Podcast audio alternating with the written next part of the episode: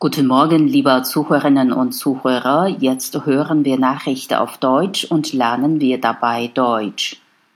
Was bedeutet OK?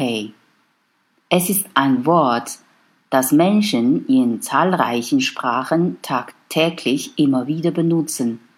Was OK aber bedeutet und woher es kommt, ist vielen unklar.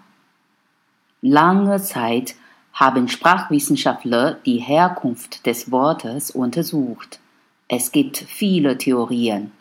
1963 und 1964 belegte Allen Walker Read, dass das Wort OK zum ersten Mal 1839 in der Boston Morning Post abgedruckt wurde.